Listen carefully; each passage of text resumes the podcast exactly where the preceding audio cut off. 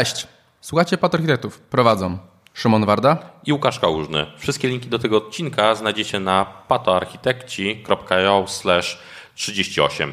Dzisiaj forma eksperymentalna dla nas, nowy format, żeby pojawiać się u Was regularniej w słuchawkach. I będziemy tutaj dyskutować tak naprawdę o tym, co nam wpadło oko, o jakimś ciekawym linku, albo jakiś wymiksowany komentarz tego, co jest rynkowo, czyli to, co zwykle robiliśmy jako wstęp do długich odcinków, będzie teraz regularną, krótszą formą, żeby pojawiać się regularnie. Więc Szymonie, co przygotowałeś? Ja ciekawy całkiem artykuł odnośnie Airbnb i Airbnb jest Microservice Architecture Journey to e, Quantity Engineering. Ciekawy artykuł, bo trochę powtórka tego, co od wielu lat widzieliśmy, ale parę tu rzeczy ciekawych znaleźli. Wszystkim stwierdzili proces tak naprawdę, w jaki, w jaki podchodzą w ogóle do optymalizacji u siebie. I to jest całkiem fajnie, bo tu może włapać. Pierwsze to jest define the problems, czyli wiadomo, identyfikujemy jaki jest problem. Kolejne to jest find the solution to improve, czyli znajdujemy co, jak, jak możemy to rozwiązać. Make the solution used, czyli zauważamy to, że po pierwsze zaczynają tego rozwiązania używać. Czemu? Żeby potem zweryfikować i mieć dane i metryki w kontekście, czy to jest w ogóle używane i czy spisuje się poprawnie. Potem jest increase the solution adoption, czyli znowu, skoro jak, jakoś działa, to zwiększamy jak skalę wykorzystania i patrzymy, czy może coś znajdziemy. Czyli taki bardzo ładny sobie robimy canary rollout, tylko w formie też biznesowej bardzo ważne. Ale najciekawszy punkt jest na końcu. Punkt piąty, czyli solve the solution scaling challenges. Czemu to wymieniam? Bo często skupiamy się na tym, że mamy rozwiązanie, optymalizujemy, żeby działało w odpowiedniej skali i tak dalej, i tak dalej, i tak dalej, dalej, a potem okazuje się, że ono jest w ogóle nieużywane, albo nikt go nie chce, albo jest z innego powodu po prostu nieopłacanie go wdrożyć. Albo my optymalizujemy je, robimy testy wydajnościowe, tylko po to, żeby potem stwierdzić, że to nie ma sensu. A najlepsze testy wydajnościowe będą na produkcji, przynajmniej z jakimś procentem trafiku. Raczej nie szukujmy się. To jest właśnie ten problem, że y, ta trójka jest tu istotna, że skalowanie i zwiększanie adopcji nie jest w planach od początku, tylko jest iteracyjnym krokiem. I to jest dla mnie y, taki rzecz, która wydaje się oczywista, ale my chcemy nadal budować te Bizancjum. Tak. Jest, ja pamiętam jeden z systemów, gdzie owner biznesowy miał takie podejście, że żeby produkcję wdrażać szybko, jeżeli to było użyteczne, to potem gwarantował zespołowi czas na refaktor tego. Tak to zmieniło drastycznie podejście do deploymentu, że deploymenty nowych funkcjonalności trwały mniej niż tydzień. W sensie od pomysłu do tego, że to było na produkcji, to było mniej niż tydzień. Z reguły to były takie 3-4 dni. Znaczy jest e, tak i w ogóle jest ciekawą rzeczą z tej y, dużej skali. Mm. Ale teraz nie chodzi o dużą skalę. Ale chodzi o to, że. O różne rzeczy, tylko ja mówię przy, przy, skali, bo to jest, tam wychodzą najciekawiej fakapy. Mm, czytałem dość ciekawe opinie z niektórych ludzi z Facebooku, że ludzie od budowy platform infrastrukturalnych, mhm. gdzie kodowali, osoby przez 5 lat nie napisały żadnego unit testu, ale za to napisały masę performance testów i zasada była tak, jak masz feature flagi, możesz wchodzić z rzeczami tak. szybko na produkcję, ale masz być dostępny w razie co, żeby to naprawiać. To się zgadza, ale jeszcze patrzę na to jeszcze z innej perspektywy. Jak często jest taka opcja, że biznes coś chce, póki to jest na rysunku, a szczególnie UI, póki jest na rysunku, to o, będziemy tutaj dumali, może przycisk w lewo, 5 pikseli i tak dalej, tak dalej, tak dalej. I potem jest dumania przez dwa miesiące i potem to w ogóle nie jest robione. A nawet, nawet w biznesowym zrobić może wyglądać brzydko, może wyglądać gorzej, niech biznes zacznie używać i zobaczmy, czy po pierwsze faktycznie wykorzystują i faktycznie jakie są ich potrzeby. Ludzie mają tak, że dopiero jak widzą, mogą wykorzystać, to dopiero wtedy faktycznie mają konkretny feedback. Może się ta wersja prosta, w zupełności wystarczy.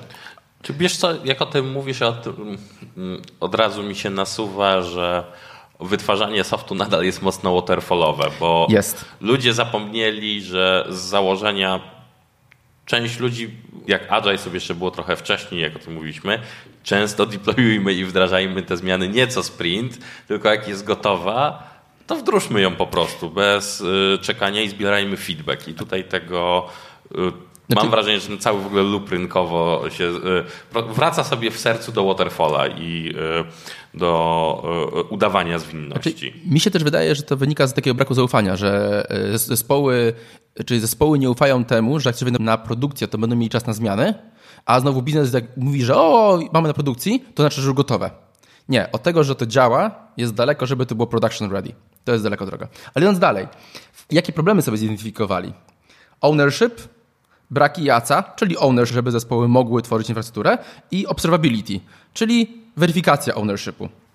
A potem dalej jest całkiem ciekawa seria wpisów, bo jest Pierwszy punkt, pierwszy punkt jest taki dość normalny, a potem pozostałe są już trochę dla mnie prześmieszne tak naprawdę. Ale jakie problemy mikroserwisów zdefiniowali? Złożoność jest bardzo rozproszona w przypadku małych mikroserwisów. Faktycznie, mamy proces, który się wszędzie się rozchodzi. Klasyka. I, tak, rozpływa się.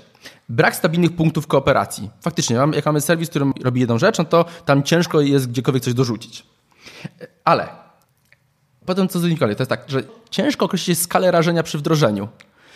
Bo dotykamy wielu mikroserwisów. I to jest ten sam argument, który był przy monolitach, że tak. ciężko określić skalę rażenia zmiany, ponieważ dotykamy potencjalnie całego serwisu. A tam mamy ciężko określić skalę zmiany, bo dotykamy potencjalnie wielu serwisów. Ta sama argumentacja, tylko w drugim kierunku. Idąc dalej, kolejny argument, jest dużo więcej hakowania, ponieważ nie ma jawnego ownershipu niektórych serwisów, ponieważ no, trzeba tam pododawać ten kod, on się po prostu rozpływa. I to jest znowu ten sam argument, który był przy monolitach, że jest więcej hakowania, bo jest lack of ownership de facto.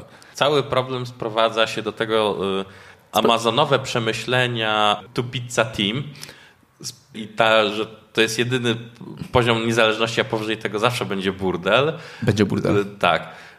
Pokazuje, że będziemy się, im mamy więcej ludzi, tym większy będzie y, burdel. Znaczy, ja... Nawet nie kończy ludzi, chodzi o ilość ludzi. Chodzi o to, o to, że po prostu jeżeli mamy brak ownershipu to jest problem społeczny, zespołowy, a próbowaliśmy go rozwiązać przez rozwiązania techniczne.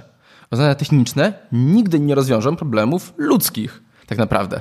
Raczej tak. I druga sprawa, że pokazuje, mm, ten wpis też dość fajnie pokazuje, bo e, samo Airbnb, jak popatrzymy, to nie jest mm, w porównaniu na przykład do tego, z czym walczą niektórzy w takich typowych korporacjach z softem, mhm. ci nie mają aż tak dużo domen biznesowych, jak popatrzymy. Yy, tak, chociaż oni mają bardzo dobrą analitykę swoją drogą też, ale tak, ale zgodzę się, że mają... Znaczy, jeżeli popatrzymy, to jest, są, jest kilka domen takich, y, tak. jak sobie wyróżnimy wysokopoziomowo, to jest kilka obszarów i oni w swojej skali już mają takie problemy i to pokazuje przy wbrew pozorom niezagmatwanym modelu biznesowym. E, no tak, nie robią systemów księgowych albo systemów RP z elementami prawnymi, albo te rzeczy z reguły tak. nie kupują. Ale tam jeszcze parę rzeczy jeszcze fajnych jest w tym artykule. Fajny jest cały proces, jaki oni podeszli do w ogóle śledzenia zmian. Przede wszystkim stworzyli osobny zespół, którego odpowiedzialnością będzie właśnie trakowanie postępów i ownership wokół całego procesu migracyjnego. I to jest bardzo fajne, ponieważ jeżeli mamy inicjatywę biznesową albo techniczną, to musi być ktoś, kto to spina i musi być ktoś, kto, kto ludzi pośpiesza i pokazuje, że ten temat jest dalej ważny de facto. Dobrze, to jak śledzili? Przede wszystkim trakowanie postępu, no to, to jest normalna sprawa. Jeżeli czegoś nie możemy zmierzyć, to nie możemy o tym mówić, nie możemy śledzić postępów i tak dalej. Musimy umieć trakować. Kolejne punkty bardzo się na nich uśmiechnąłem, bo też to właśnie robimy. Wygaszanie mało wykorzystywanych endpointów serwisów. Najprostszym sposobem do migracji czegoś, jest usunięcie tego. Tak, Jeżeli coś dokładnie. jest mało wykorzystywane, albo jest takim martwym kodem, na zasadzie generalnie fajnie byłoby, gdybyśmy tego może użyli, albo przyda się na później, ubijmy to. Od tego mamy Gita, żeby te rzeczy ewentualnie będą potrzebne, pewnie tak nie będą, albo jeżeli będą, tak napiszemy to pewnie inaczej. Kod, który leży sobie w repo od trzech lat i nikt go nie dotykał, gwarantuję wam, co, że nie będzie działał. To była moja rozmowa z klientem Mam dokładnie tą samą filozofię. Miałem kilka miesięcy temu rozmowę z klientem, gdzie też się chciał uprzeć, żeby od razu zaimplementować e, wszystkie możliwe e, konfiguracje, jakie będą. Dajcie sobie spokój, zróbmy interfejs, wrzućmy tą jedną, bo chodziło to było prowajdery uwierzytelniania. Wykorzystajcie ten jeden prowajder uwierzytelniania i zobaczymy, kiedy w ogóle to zaimplementujecie. Zgadza się. Sprawdzałem ostatnio, e, nadal nie jest potrzebne inne wersje. Bo to jest takie gdybanie, dlatego właśnie wracamy teraz do tego pierwszego jeszcze punktu, o którym mówiliśmy właśnie, żeby wypuścić to, ludzie zaczęli używać, bo wszyscy zawsze mówią, że a, może by się przydało, a jak teraz nie zrobimy, to potem już tego nigdy nie zrobimy. Realnie jest takie, że z reguły nie potrzebujemy bardzo wielu rzeczy. Co zrobili dalej? Jeszcze jeden taki trochę framing z angielskiego, to jest ładnie ujęte, czyli ustalili migrację jako wartość dodaną biznesowo, ponieważ to potem umożliwia im rozważenie innych strategii biznesowych, czyli pokazali de facto, że to nie jest, że to jest inicjatywa techniczna, ale ona wpływa na biznes i wpływa na dochodowość de facto spółki i to jest kluczowy krok w dalszym rozwoju. Że to nie jest tylko coś, co sobie tam IT wymyśliło i muszą robić i po prostu nie mogą robić rzeczy biznesowych. Można to patrzeć na zasadzie, że o, po prostu inaczej nazywamy rzeczy. Ale to, jak nazywamy te rzeczy, to jest jakie komunikujemy w organizacji. Jak je komunikujemy w organizacji, to od tego zależy, czy inicjatywa umrze, czy nie umrze i ile na to pójdzie pieniędzy i czy ludzie będą się stresowali tym, albo będzie frustracja, że IT znowu coś robi i nie wiemy, co oni właściwie robią. I to jest bardzo, bardzo, bardzo kluczowe. Oglądałem dokument odnośnie tam globalnego ocieplenia i tam było też takie tłumaczenie, że naukowcy są słabi w komunikacji społecznej i w komunikacji do ludzi zwykłych. I nie możemy zrobić tego samego w IT, bo jak będziemy słabo komunikowali, to będziemy dalej niezrozumiali i to koszty tego będą dużo większe. Więc tak, krótki, całkiem fajny artykuł, dużo tu jest rzeczy trochę zabawnych, kilka do wyniesienia. No, niezły. Ogólnie jestem z niego zadowolony. Łukasz, co u Ciebie? Tak, ja troszeczkę inna część y, dla równowagi technologiczna. Wpis ma może dwa lata, ale przeżył drugą młodość y, jakiś czas temu. Rzeczy, które chciałbym wiedzieć na produkcji przed użyciem RabbitMQ.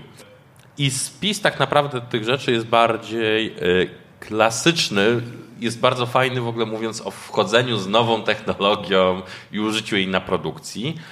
I Rabbit nie jest taki nowy, to nas Raczej ta, tak, ale z perspektywy kompetencji teamu, etc. Zamieńmy tego Rabbita na kawkę, e, zamieńmy tego Rabbita na e, dowolne, dowolne inne słowo. E, I fajne jest podsumowanie, bo pokazuje, że e, wchodzenie w technologię za dużo zawsze zakładamy pozytywnych scenariuszy. E, I te e, czarnomyślicielstwo jest przydatne przy wykorzystaniu nowych technologii. I pierwsza rzecz, którą tutaj zaznaczył, nie masz kompetencji, weź pomoc z zewnątrz, żeby zweryfikować, czy ma to sens. I to w ogóle jest pierwszy punkt w tym wpisie. To jest coś, czego prawie zespoły nie robią nigdy. Każdy, a to ktoś idzie zespołu, a to ja zobaczę, jak to działa i stawia na jakoś Merabita albo dowolny inny serwis po prostu z best practices albo z prostej, prostej instalacji. Tak, bardzo dobry punkt. Tak. Następną rzeczą, którą rzucił, to jest znowu pokazanie użycia gotowców, e, gotowych bibliotek do komunikacji innych rzeczy. Już nie wchodząc w detale opisu tak naprawdę, ale wskazał, żeby użyć już gotowych bibliotek do komunikacji innych rzeczy z nową technologią, a nie lecieć low-levelowo. E, lecieli na czystym, e, na czystym Rabbit kliencie tam pod spodem w tym, więc Łukasz, ale przecież będzie szybciej, co ty mówisz? No bo... ja, się, ja się żartuję sobie, ale no. słyszałem takie argumentacje, że my nie korzystamy z bibliotek, bo chcemy mieć lepszy performance. Tak, jest performance, albo sami napiszemy Absurd. swój wrapper, którym się przepniemy i będzie i tak, zbawimy tak, świat. Tak, tak, to jest tak. to. Albo tutaj nie chcemy się uzależniać od jednej biblioteki, więc będziemy mieli swój kawałek kodu. Następne rzeczy, które mi się podobają, to jest część architektoniczno-operacyjna i świadomości tego, jak coś działa rozwiązanie.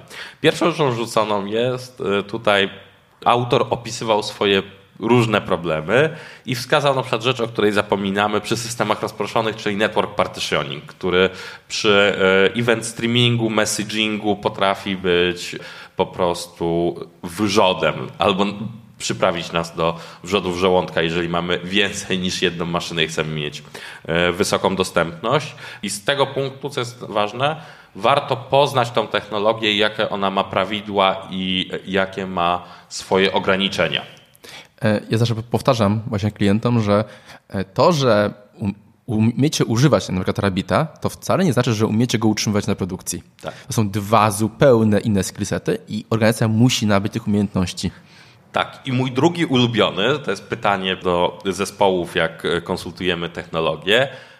Czy widzieli, jak wyglądały upgrade'y w danej technologii? Jak się podniesiesz i co musisz zrobić, żeby podnieść się do nowej wersji? Tak, mieliśmy nawet e, taki fajny przypadek, że klient w ogóle założył, że nie jest potrzebny upgrade i że Od... wszystko e, w cloudzie i że wszystko zrobi się samo. Odważnie. tak, i było takie ja bym to nazwał, to brzmiało mniej więcej takie pacnięcie, jak e, zobaczył, co to e, co oznacza. I tu jest właśnie przewidzenie tych rzeczy e, operacyjnych. I kolejnym punktem operacyjnym, jaki jest Twój plan, kiedy stracisz wszystkie wiadomości z Rabita? Albo z dowolnego systemu kolejkowego. Albo z dowolnego systemu. Ogólnie, jakie masz plany e, obsługi tych znaczy, przypadków? Ja wiemy skupić kolejkowym, bo na, na, poziomie baz danych to się nauczyliśmy, że robimy backupy i tak dalej, tak dalej, tak dalej. Na poziomie systemów kolejkowych z reguły o tym w ogóle nie myślimy. I outbox patterny, inbox patterny okazują się, że takie proste rzeczy, a tak bardzo potrzebne. Tak, ale mówię tam fail takiego Rabita. Wiadomości już wyszły z inboxa, są w Rabicie i nagle na przykład Rabit się przekręca i nie mamy tych wiadomości, które były w kolejkach. Tak. Dobre, dobry punkt, bardzo. Jak odtworzyć je potem na przykład inboxa? Jak podejść do odtworzenia z inboxa? Następna rzecz to jest bardziej ten punkt, tak wrzuciłem, bo jest jako wyszczególniony, ale tak naprawdę konfigurowalność naszej aplikacji to nazwijmy, bo to jest dobre określenie, żeby w łatwy sposób w kodzie nie ustanawiać, że zapinamy się konkretnie na jednego rabita, tylko pozwolić temu e, działać na e, różnych adresacjach innych rzeczy, czyli jest to e, nieprzesadzona konfigurowalność. O tak, trzeba znajdować ten balans pomiędzy nie będziesz tego potrzebował, o którym wcześniej wspominaliśmy, z tym zdrowym rozsądkiem konfiguracyjnym to znowu wracamy do tego, żeby nie pisać własnych driverów, własnych sterowników i własnych konektorów, tylko używać bibliotek, bo one to już mają ogarnięte. Tak, dokładnie. Dobra. I ostatnia rzecz, która zawsze mnie fascynuje, czyli pliki, a dokładniej logi, które potrafią się w takich, w szczególności w takich systemach kolejkowych na dysku naprawdę rozrastać. No albo jeżeli na produkcję ktoś poleci z debugiem. Więc tu też jest taka e, ciekawostka operacyjna, żeby pamiętać o tym, że mamy właśnie logi, przyrosty, log nie tylko w rozumieniu pliku z logami, ale też pliku bazodanowego, którego się tak naprawdę zapisuje stan poprzez e, dopisywanie. Mieliśmy case taki właśnie, że jeden zaczął wysyłać wiadomości, drugi jeszcze nie zaczął odbierać. No i przez weekend właśnie Rabbit e, podbił sobie o kilkadziesiąt gigabajtów w kolejce i już w poniedziałek nie działał jak powinien działać. To jest bardzo ważne. Właśnie wiąże się mocno się z observability i właśnie z tym, jak utrzymywać na produkcji. To nie jest baza danych. Są systemy, które lubią mieć dziesiątki gigabajtów w kolejkach. No, y, szkoda, że nie ma e, z nami Piotrka Stapa, bo on ma taką, e, nie będę przytaczał za niego, ale z jednego z banków, w których pracował, ma taką właśnie też dobrą historię tego typu z Rabbitem właśnie, kiedy przyszła skala. A, skala, skala przyjdzie. I też nie kończy to skala w kontekście tego, że nagle więcej wiadomości jest, tylko że nagle ktoś nie konsumuje te wiadomości, no tak, po prostu rosną. To jest, to jest bardzo prosta rzecz. Dobra, y, to z mojej strony na dzisiaj tyle. No to w takim razie dziękujemy. Dajcie znać, jak format się podoba i tyle. Na razie. Na razie.